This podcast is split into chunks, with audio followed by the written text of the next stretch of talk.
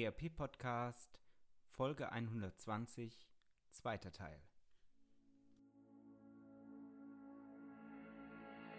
Herzlich willkommen zum ERP Podcast, dem Podcast für alle, die sich aktiv mit dem Einsatz und der Gestaltung von Unternehmenssoftware und den daraus entstehenden Veränderungen und Potenzialen in Unternehmen auseinandersetzen wollen. Mit diesem Podcast möchte ich Sie mit eigenen Gedanken und Interviews bei der Gestaltung moderner IT-Konzepte nebenbei also zum Beispiel beim Spazierengehen oder Autofahren begleiten. Damit möchte ich Ihnen in dieser von technologischen Veränderungen geprägten Zeit Informationen anbieten, die sich in Zeitschriften, Fachbüchern und wissenschaftlichen Artikeln in dieser Form nicht darlegen lassen und für die sich im hektischen Alltag ohnehin nicht die Zeit findet. Mein Name ist Axel Winkelmann.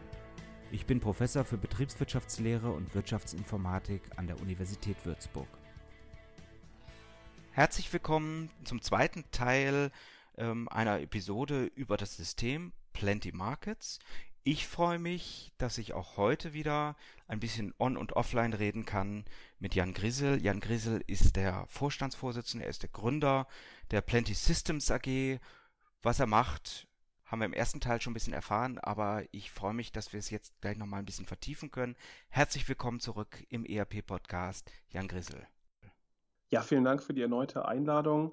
Ja, ich habe äh, Plenty Market seinerzeit aus der Traufe gehoben. Ich habe einen Background als Informatiker, das heißt, ich habe Informatik studiert, habe dann die Begeisterung entdeckt für den Onlinehandel, hatte dadurch auch die Idee, ein Produkt zu entwickeln, was den Onlinehandel einfacher machen kann und daraus ist die Geschäftsidee entstanden, äh, aus dieser Idee auch wirklich ein Produkt für viele Händler zu machen. Und das begleite ich bis heute.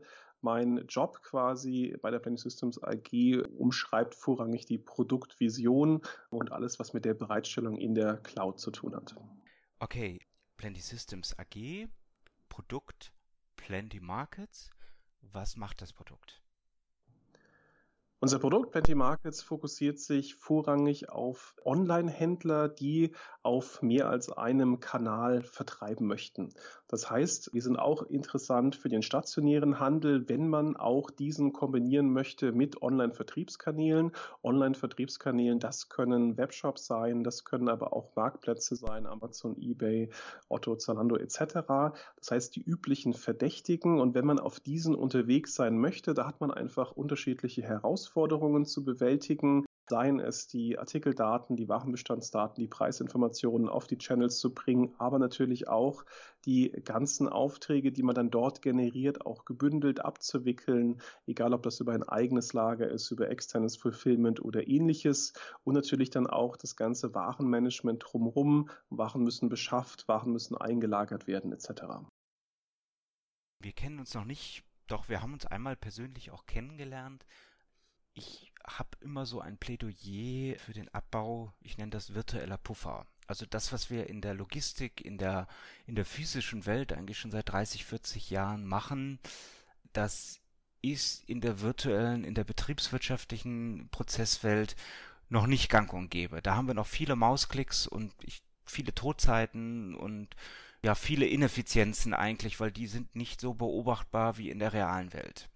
Jetzt nehme ich aber wahr, dass gerade im E-Commerce die Branchen eigentlich schon relativ weit sind. Also ich habe es jetzt nicht ganz genau im Kopf, aber so ein stationärer Einzelhändler hat wahrscheinlich so einen Umsatz pro Kopf von, also der macht schon fast auf, wenn es sechsstellig ist, also 100.000. Im E-Commerce kann das durchaus Richtung siebenstellig sein. Ist das richtig? Absolut. Das heißt, wir haben natürlich auch im Onlinehandel ähm, auch die kleinen Händler. Allerdings ähm, ist das über die letzten Jahre deutlich weniger geworden, weil im Durchschnitt jeder Händler über die letzten Jahre immer wieder gewachsen ist, teilweise gut zweistellig, sodass wir heute eine sehr solide Basis von sieben- und achtstelligen und auch höheren Umsätzen haben bei den Händlern. Ähm, das ist eine sehr solide und gute Entwicklung gewesen, ja. Okay, jetzt ähm, fange ich also an, sozusagen mit so einer E-Commerce-Software mir die Welt zu erschließen. Wiefern hilft Ihr System auch dabei, Ineffizienzen gerade auch in den betriebswirtschaftlichen Prozessen zu reduzieren oder wie viel Aufwand bedeutet das für mich dann auch noch, wenn ich 40 Marktplätze plötzlich bediene? Muss ich das alles per Mausklick selber machen? Sehr gute Frage. Natürlich haben wir ganz am Anfang die initiale Einrichtung. Das heißt, äh, wir sind ein System, was teilautomatisiert und auch vollautomatisiert Arbeitsprozesse abbilden kann. Allerdings müssen diese initial wie bei jedem anderen System auch einmal definiert und aufgesetzt werden. Ist das dann geschehen, dann haben wir, gerade wenn es um die Integration von Marktplätzen geht, eine Vollautomatisierung. Wenn es um andere Bereiche geht, eine Teilautomatisierung, sodass wir allein durch den Einsatz der Software schon mal Kapazitäten freisetzen, also Arbeitszeit einsparen kann. Ineffizienzen darüber hinaus im normalen Prozess ähm, können wir mittlerweile auch, beziehungsweise in nächster Zukunft noch besser sichtbar machen durch äh, unser integriertes BI-System, also Business Intelligence Statistikdaten werden dort analysiert und visualisiert. Das ist so das große Thema im, im aktuellen Jahr, ähm, was wir bisher über extern angeschlossene Lösungen ähm, sichtbar machen können. Das können wir in Zukunft auch in wesentlichen Teilen intern sichtbar machen. Also auch bei der nach der Einführung des Systems ähm, geht es natürlich weiter mit der Prozessoptimierung oder sollte weitergehen, damit sich nicht wieder ähm, Dinge einschleichen, die am Ende des Tages viel Geld kosten. Sie haben schon gesagt, was dieses Jahr auf der Agenda steht. Ich gehe noch mal ein Jahr zurück, weil ich glaube, das letzte Jahr war bislang so das spannendste Jahr in Ihrer Firmenhistorie, oder? Oh, das ist in Nachsicht immer ganz schwierig zu sagen, was war jetzt äh, sehr spannend oder weniger spannend. Das letzte Jahr war aber auf jeden Fall sehr spannend. Ob es das Spannendste war, das werden wir sehen. Vielleicht wird dieses Jahr noch spannender. Allerdings von der ähm, von der Produktausrichtung war es eines der spannendsten Jahre, weil wir in der Vergangenheit ausschließlich äh, SaaS-Produkte oder ein, ein SaaS-Produkt vertrieben haben in verschiedenen ähm, Größen und im letzten Jahr haben wir diese Produktfamilie erweitert um das erste PaaS-Produkt, also Plattform as a Service. Und das ähm, in Kombination auch mit neu entstandenen Kooperationen, sagen wir mal im klassischen ERP-Umfeld, angefangen mit Proclane für äh, SAP und dann mit der Cosmo Consult für das äh, Produkt Microsoft Dynamics 365 Business Central, was ein Name, ähm, haben wir quasi die, die beiden großen Welten erschlossen und und sind damit auch in der Lage, Projekte in diesem Umfeld mit einem hohen Standardisierungsgrad und damit kürzeren Projektlaufzeiten ähm, abzubilden. Und das ist etwas, was uns einfach die Tür geöffnet hat in diesem Marktumfeld der Unternehmen, die diese ERPs heute im Einsatz haben und sich jetzt auch für E-Commerce interessieren, dort eben einen großen Schritt nach vorn gehen zu können. Das freut uns. Sie haben ja ein wahnsinniges Feld von Partnern, von Partnerlösungen, die sie in ihre Software, in ihre Plattform integriert haben. So angefangen von zig Marktplätzen über verschiedenste Shop-Systeme, Versandpartner, die sie angebunden haben. Payment-Bereich, ich sehe da sogar ein ehemaliges Startup, was bei mir am Lehrstuhl mittlerweile kein Startup mehr, aber was bei mir am Lehrstuhl gestartet ist, PayEver. Also viele, viele Partner, die ich quasi auf Fingerklick, Mausklick in ihrem System für mich als, als Händler, als E-Commerce-Anbieter nutzen kann, richtig? Ja, das ist auch äh, nochmal stärker möglich geworden, seitdem wir ein, eine offene Plattform geworden sind. Also ursprünglich waren wir ganz klassisch ein Monolith und wir waren äh, der oder die einzigsten, die diesen Monolithen erweitern konnten. Dann gab es äh, nach 2015 einen ähm, strategischen wichtigen Wechsel, äh, wo die Entwicklung begonnen hat, die mittlerweile abgeschlossen ist, aus diesem Monolithen eine offene E-Commerce-Plattform zu entwickeln. Mittlerweile sind wir also eine solche solche Plattform, die erweitert werden kann durch kundenseitig oder partnerseitig entwickelte, wir nennen das Plugins, also quasi Programmerweiterungen, die auch äh, codeseitig innerhalb unserer Cloud-Umgebung installiert und ausgeführt werden. Das ist nochmal ein ganz wesentlicher Unterschied, weil es einfach Vorteile im Bereich Datenschutz bietet. Das heißt, äh, wenn man ein Plugin äh, zur Verfügung stellt, dann wird es auch in der Umgebung betrieben, äh, die man bei uns eingekauft hat. Und das ermöglicht aber wiederum, dass äh, im Partner Umfeld auch einfacher Integrationen hergestellt werden können, sodass eben die Anzahl der Payment Provider oder Fulfillment oder andere Dienstleister eben sich einfacher und schneller integrieren können. Deswegen haben wir davon auch einige Integrationen. Das ist alles im Preis inbegriffen oder jeder Partner rechnet dann individuell ab oder rechnet über Sie ab oder wie funktioniert so etwas? Der absolute Regelfall ist, dass man sich bei uns unser Produkt Plenty Markets und die Bereitstellung, also die Cloud-Umgebung, quasi einkauft da ist dann äh, der, der komplette Betrieb der, der Software inklusive der installierten Plugins enthalten. Wenn man nun einen bestimmten Payment Provider einsetzen möchte, dann hat man einen eigenen Vertrag mit diesem Unternehmen, rechnet dann auch mit diesem Unternehmen entsprechend ab oder das äh, Unternehmen dann mit Ihnen. Je nachdem, wie viele Transaktionen Sie dort machen und wie viel Umsatz Sie generieren, haben Sie dort eben dann eine eigene Abrechnung oder einen ähm, entsprechenden Rechnungsbetrag zu leisten. So ist es auch bei den Marktplätzen. Wir stellen die technische Brücke zur Verfügung. Wir haben diese Marktplätze integriert, damit sie arbeitsfähig sind, aber sie haben einen eigenen Vertrag äh, zu einem Amazon Amazon, eBay etc. und rechnen auch mit denen dann natürlich auch, äh, oder die rechnen mit ihnen den entstandenen ja, ähm, Rechn Rechnungsbetrag dann direkt ab. Mhm.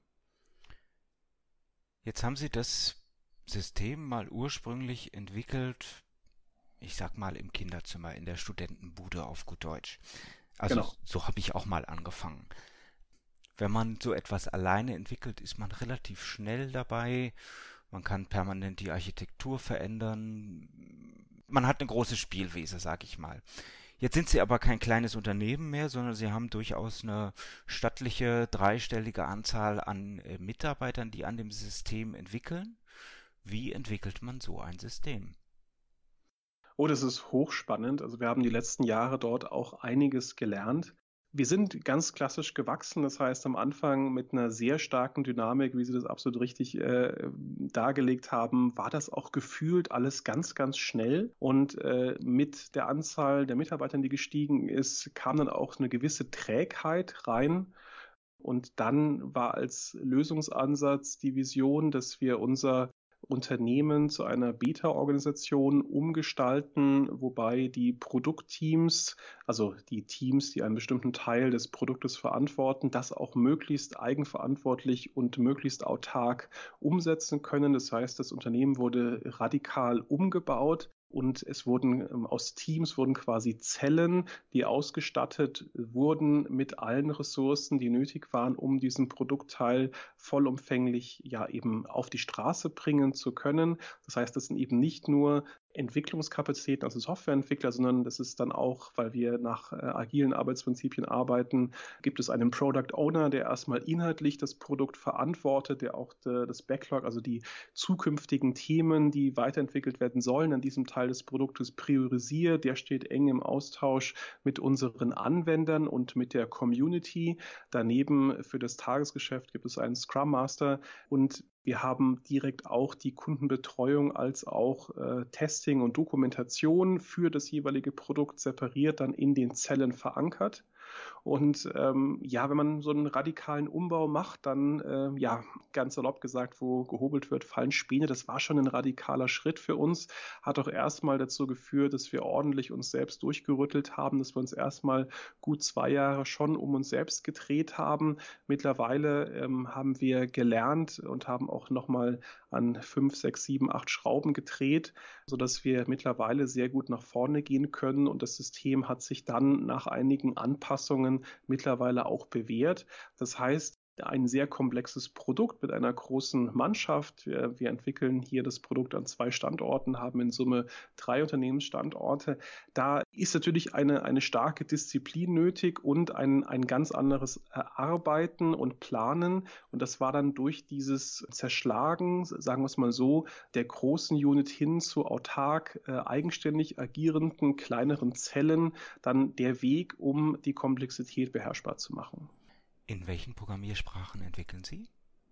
Oh, das ist mittlerweile sehr vielfältig, hängt auch damit zusammen, dass wir durch den Schritt in die Cloud verstärkt auch Microservices einsetzen. Initial ist der Produktkern geschrieben in PHP. Dann haben wir natürlich im Bereich äh, der Frontends nochmal JavaScript getriebene Technologien im Einsatz. Das heißt, Frontend der Administrationsoberfläche, da sind wir in Angular unterwegs. Wenn wir uns das Frontend des Shops anschauen, da haben wir als Template Engine äh, Twig, also auch PHP-basiert und Vue.js, also auch eine JavaScript-Technologie. Wenn wir im Bereich der App-Technologie uns anschauen, also die Plenty Markets App, dann sind wir dann eher wieder nativ unterwegs, also Objective-C als auch Java-Technologie. Und im Microservice-Umfeld, da ähm, kommt dann auch mal als Dialekt dann äh, oder als Framework wieder Node.js, also auch wieder JavaScript oder TypeScript zum Einsatz. Das wird tendenziell eher alles breiter, weil, also früher ging man dann eher davon aus, es gibt so eine führende Technologie und mit dieser führenden Technologie wird bitte alles gemacht. Und mittlerweile ist auch dort ein Umdenken, nicht nur bei uns, sondern generell in der Branche hat stattgefunden, dass man nach Workload, also nach, nach der Sache, nach der, nach der Anforderung, dann auch erstmal die optimale Technologie aussucht. Das hat eben auch zu einer ja, heterogenen Architektur bzw. Technologielandschaft geführt, was aber absolut zielkonform ist. Okay, das eine ist die Technologie. Ich denke mal, das an sich ist schon eine wahnsinnige Herausforderung. Jeder, der im Softwarebereich ist, weiß das, wie schwierig das ist, so Teams zusammenzufinden, überhaupt Mitarbeiter zu finden, um solche Teams zu bilden. Und jetzt haben wir natürlich im ERP-Bereich noch eine zweite Herausforderung, nämlich die Betriebswirtschaft selber. Wie gehen Sie damit um? Also Sie kriegen ja wahrscheinlich tagtäglich Tausende von Anforderungen von Ihren Anwendungsunternehmen, was alles bitteschön umzusetzen ist. Wie schaffen Sie es, diese Anforderungen so zu spezifizieren, dass sie letztendlich auch in Software ja, zum Nutzen Ihres Systems gegossen werden kann? Das ist wirklich eine, eine sehr große Herausforderung weil wir diese beiden Produktwelten miteinander vereinen. Das heißt, wir haben auf der einen Seite die SaaS-Welt. Dort ähm, betrachten wir die Gesamtheit unserer Kunden als Community und äh, kommunizieren mit dieser Community über unser Forum sehr aktiv. Das heißt, jedes Produktteam hat eigene Kapazitäten, eigene Mitarbeiter, die jeden Tag in diesem Forum unterwegs sind, dort auf der einen Seite Hilfestellung leisten, auf der anderen Seite eben auch Anforderungen und Ideen aus diesem Forum rausziehen, die dann wiederum in jedem Produktteam auf dem jeweiligen Backlog verwaltet werden. Das heißt, es ist dann so ein Kanban-System, wo dann wiederum der Product Owner mit Feedback Kunden als auch eigener Mitarbeiter entscheidet, was ist jetzt wirklich das nächste wichtige Thema. Und dann natürlich auch die, ähm, besteht die, die Aufgabe des Product Owners auch darin, der Community mitzuteilen, was denn so in der nächsten Zukunft geplant ist. Das heißt, das ist so dieser eine Teil, die Community, der andere Teil, das ist das klassische Projektgeschäft. Das ist auch eher das, was wir im großvolumigen Bereich haben, das heißt Richtung Enterprise-Produkt. Dort geht es ganz klassisch vor, wie man das kennt. Das heißt, da gibt es Pflichtenhefte, da gibt es Workshops, da wird mit entsprechender terminlicher Zusage klassisches Projektmanagement betrieben, was dann zwar im Detail dann wieder agil entwickelt wird, aber mit einem klaren Zeitbereich, wann bestimmte Ergebnisse fertig sein müssen. Und diese beiden Welten, die vereinigen wir. Das heißt, die Produktentwicklung, das ist Community getrieben und die Projektentwicklung, das ist dann das ganz konkrete Kundenprojekt. Und das wird dann eben, äh, weil es leider der Markt so fordert, der Markt fordert halt kein Agile Contracting, der Markt fordert, dass zu einem bestimmten Zeitpunkt für einen vorher definierten Betrag ein fertiges Ergebnis da zu sein hat. Und dann muss man sich eben an der Stelle auch dem Markt ein Stück weit beugen. Das haben wir jedenfalls für uns so entschieden. Ja, das ist ähm, eine große Herausforderung, sicherlich da tagtäglich zu entscheiden, was ist individuelles Nice to Have und was muss man doch in der standardisierten Variante in die Funktionalitätspalette des Systems einfließen lassen. Absolut, ja. Es gibt noch einen dritten Bereich, also wir haben die Technik, wir haben die, die betriebswirtschaftlichen Anforderungen unserer Kunden und dann haben wir so komische Dinge, ich nenne mal ein Stichwort EU-Mehrwertsteuer-Chaos oder ein anderes Stichwort EU-Datenschutzgrundverordnung, äh, Kassenverordnungen, Prüfregularien etc. pp. Also viele Dinge, die uns weder von den Kunden noch aus der Technik übergestülpt werden, sondern die von außen an die ERP-Branche herangeführt wird. Wie gehen Sie mit solchen Themen um? Wir haben vor einiger Zeit, beziehungsweise auch so im Bereich, ich glaube, es war 2016 entschieden, wir möchten jetzt eine Omnichannel-Lösung sein und möchten jetzt auch eine, eine Kassenlösung anbieten. Hätten wir mal vorher gewusst, welche Verordnungen da mit der Zeit auf uns einprasseln, hätten wir uns das vielleicht mal überlegt. Also das ist schon, das ist schon ein Wahnsinn, wie viel äh, Zeit doch tatsächlich äh, investiert werden muss, äh, das eigene Produkt rechtskonform zu erhalten und entsprechend immer wieder anzupassen. Jetzt auch zum, zum Jahreswechsel, Stichwort TSE. Da gab es schon wieder eine Neuerung. Jetzt äh, spätestens ab dem nächsten Jahr hat man das Thema Reverse Charge und Umsatzsteuer als ganz großes Thema, was jeden Händler betreffen wird, der über die deutschen Grenzen hinaus versenden wird. Und dann haben wir, glaube ich, dann, wann ist das, in, in drei oder in vier Jahren nochmal eine Änderung, wo dann, glaube ich, bis dahin auch jede einzelne Versendung zentral in einer zentralen Datenbank dann nochmal weggeschrieben werden muss, um dann auch europaweit den kompletten Warenstrom nachvollziehen zu können. Also das ist schon ein großes Rad, was man da äh, hier und da drehen muss für das dann erstmal auch niemand etwas zahlt. Das gehört halt einfach dazu, dass man diese Rechtskonformität einzuhalten hat. Und ja, dem muss man sich leider unterwerfen. Leider in Anführungsstrichen. Das ist halt so. Äh, das ist schön, dass Sie das auch nochmal betonen. Ich glaube, aus Kundensicht ist eine Maske Preis mal Menge relativ schnell programmiert äh, und die kann doch gar kein Geld kosten.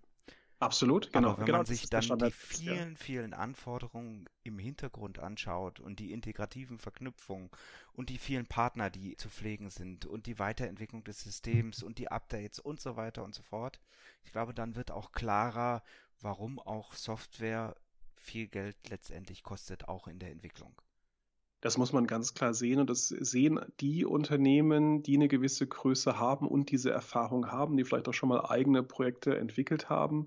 Die sehen das die mittleren und kleinen, die können es halt nicht wissen, die sehen das dann auch leider nicht und die fragen sich dann teilweise, warum Software dann überhaupt Geld kostet. Also wir haben da diesen großen Spagat, da kann man jetzt aber auch keinem einen Vorwurf draus machen, weil diese kleineren Unternehmen einfach diesen Erfahrungsschatz, den wir selbst haben, den andere Unternehmen also sich die über Jahre aufgebaut haben, einfach nicht haben können. Vielleicht können Sie selber abschließend nochmal so einschätzen, wie viel Mannjahre Entwicklungsarbeit in so ein System wie Ihres äh, bislang, das ist ja lange noch nicht beendet, reingeflossen sind. Also ich bin immer bass erstaunt, aber es, es schließt sich mir sofort, wenn jemand sagt, locker dreistelliger Mannjahres ähm, Beitrag, der an Programmierleistung letztendlich in so ein System reingeflossen ist.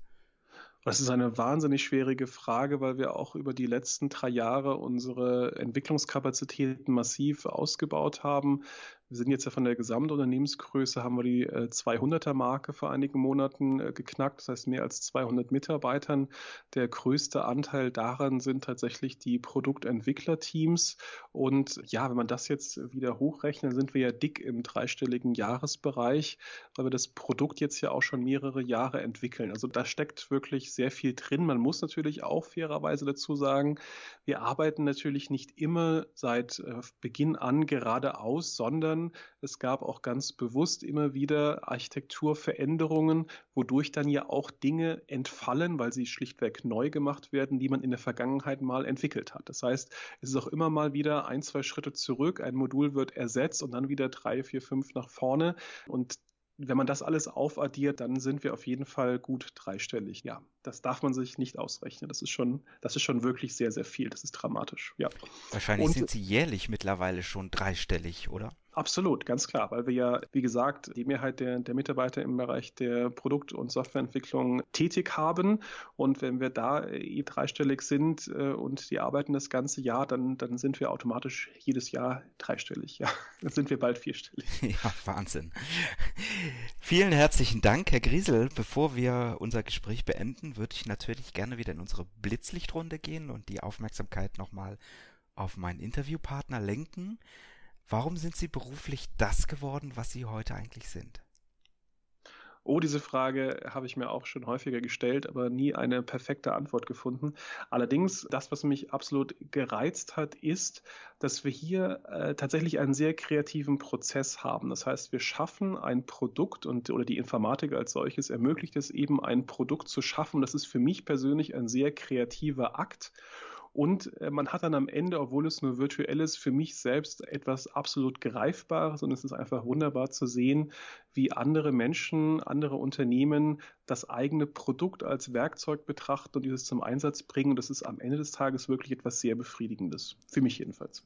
Wenn Sie das anschauen, gibt es da etwas, wo Sie sagen, wow, für diesen Moment, für diesen Erfolg habe ich es eigentlich gemacht?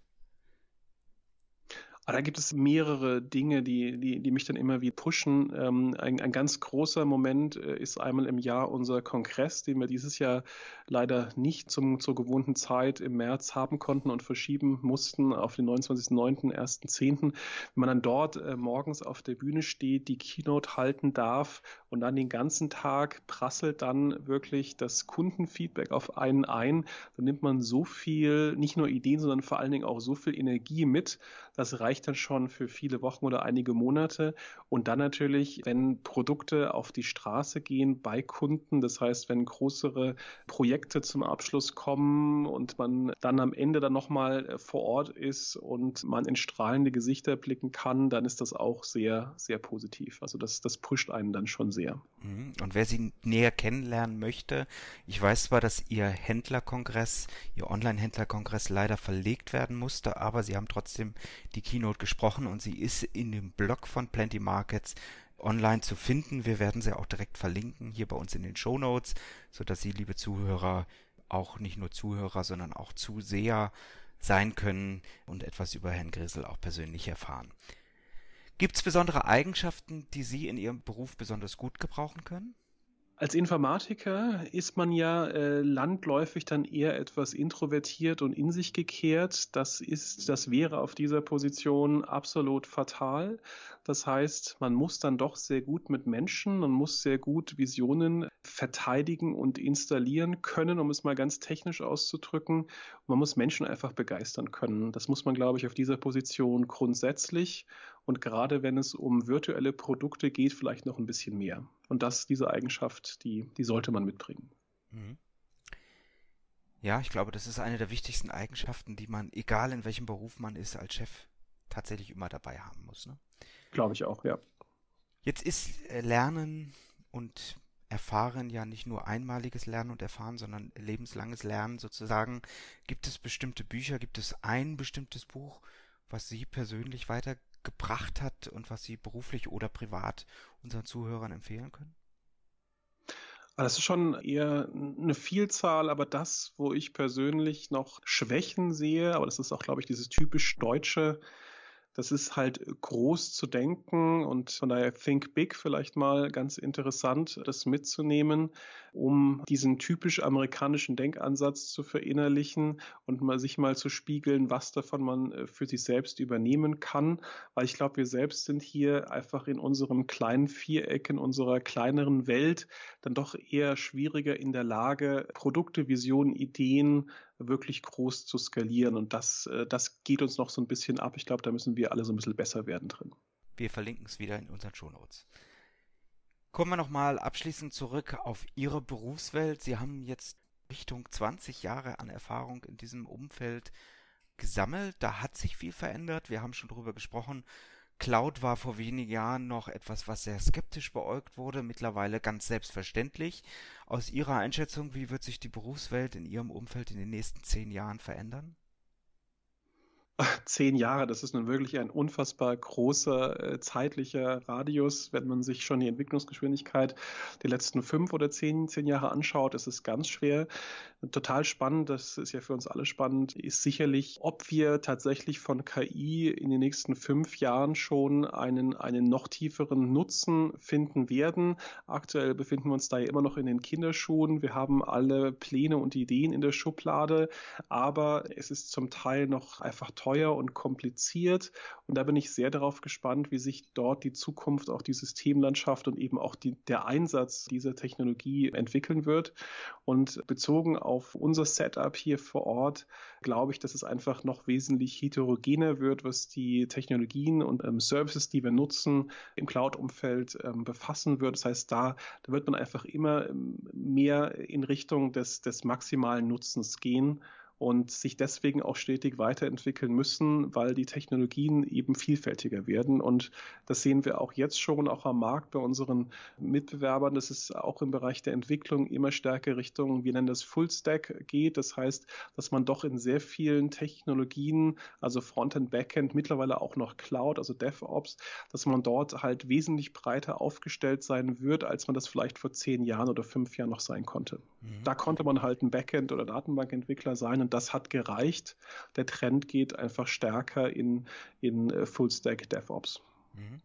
Ist das diese Heterogenität vielleicht auch die ganz große Herausforderung, die Unternehmenssoftware, also insbesondere ERP, zukünftig ganz besonders haben wird? Es gehört sicherlich mit zu den sehr großen Herausforderungen, weil es natürlich auch die Bereitschaft der eigenen Mannschaft mit sich bringen muss, diesen Weg halt mitzugehen und nicht irgendwo stehen zu bleiben und sich selbst zu sagen, so, jetzt habe ich einen tollen Stand erreicht, hier bleibe ich jetzt. Das funktioniert leider nicht. Also dieses stetige Lernen, stetige Verändern, das muss man wollen und da muss man Freude dran haben. Dann wird es funktionieren. Mhm. Herr Grissel, ich danke ganz, ganz herzlich für, für dieses spannende, für dieses informative Interview, was wir miteinander führen durften. Wer mag, liebe Hörer, kann das System natürlich auch mal testen. Über Ihre Webseite, die wir in den Shownotes auch verlinkt haben, gibt es die Möglichkeit, ein gratis Login äh, zu bekommen. Das ist das Schöne natürlich auch an Cloud-Systemen. Ich bin an der Stelle raus. Die letzten Worte, wie immer, gehören meinem Studiogast. Ich danke Ihnen, Herr Grissel, ganz, ganz herzlich für die Zeit, die Sie sich genommen haben. Herzlichen Dank und die letzten Worte sind Ihre. Ja, Winkelmann, auch von meiner Seite herzlichen Dank. Es hat sehr viel Freude gemacht, doch mal einmal quer durchs Gemüsebeet mit Ihnen rennen zu dürfen, einmal auch gedanklich nochmal durch viele Entwicklungen gehen zu können. Das war toll, habe ich nicht jeden Tag. Danke dafür. Ihnen hat der ERP-Podcast gefallen und Sie konnten wertvolle Erkenntnisse gewinnen? Dann würde ich mich über eine Bewertung auf iTunes freuen, damit auch andere von diesem Podcast erfahren können. Eine Anleitung für die Bewertung finden Sie auf www.erp-podcast.de. Dort finden Sie auch weitere Hinweise, Links und Aktualisierungen zu dieser Folge. Das war der ERP-Podcast für alle, die sich aktiv mit dem Einsatz und der Gestaltung von Unternehmenssoftware und den daraus entstehenden Veränderungen und Potenzialen in Unternehmen, losgelöst von Fachzeitschriften, Büchern und wissenschaftlichen Veröffentlichungen, zum Beispiel beim Spazierengehen oder Autofahren, auseinandersetzen wollen. Mein Name ist Axel Winkelmann. Ich bin Professor für Betriebswirtschaftslehre und Wirtschaftsinformatik an der Universität Würzburg.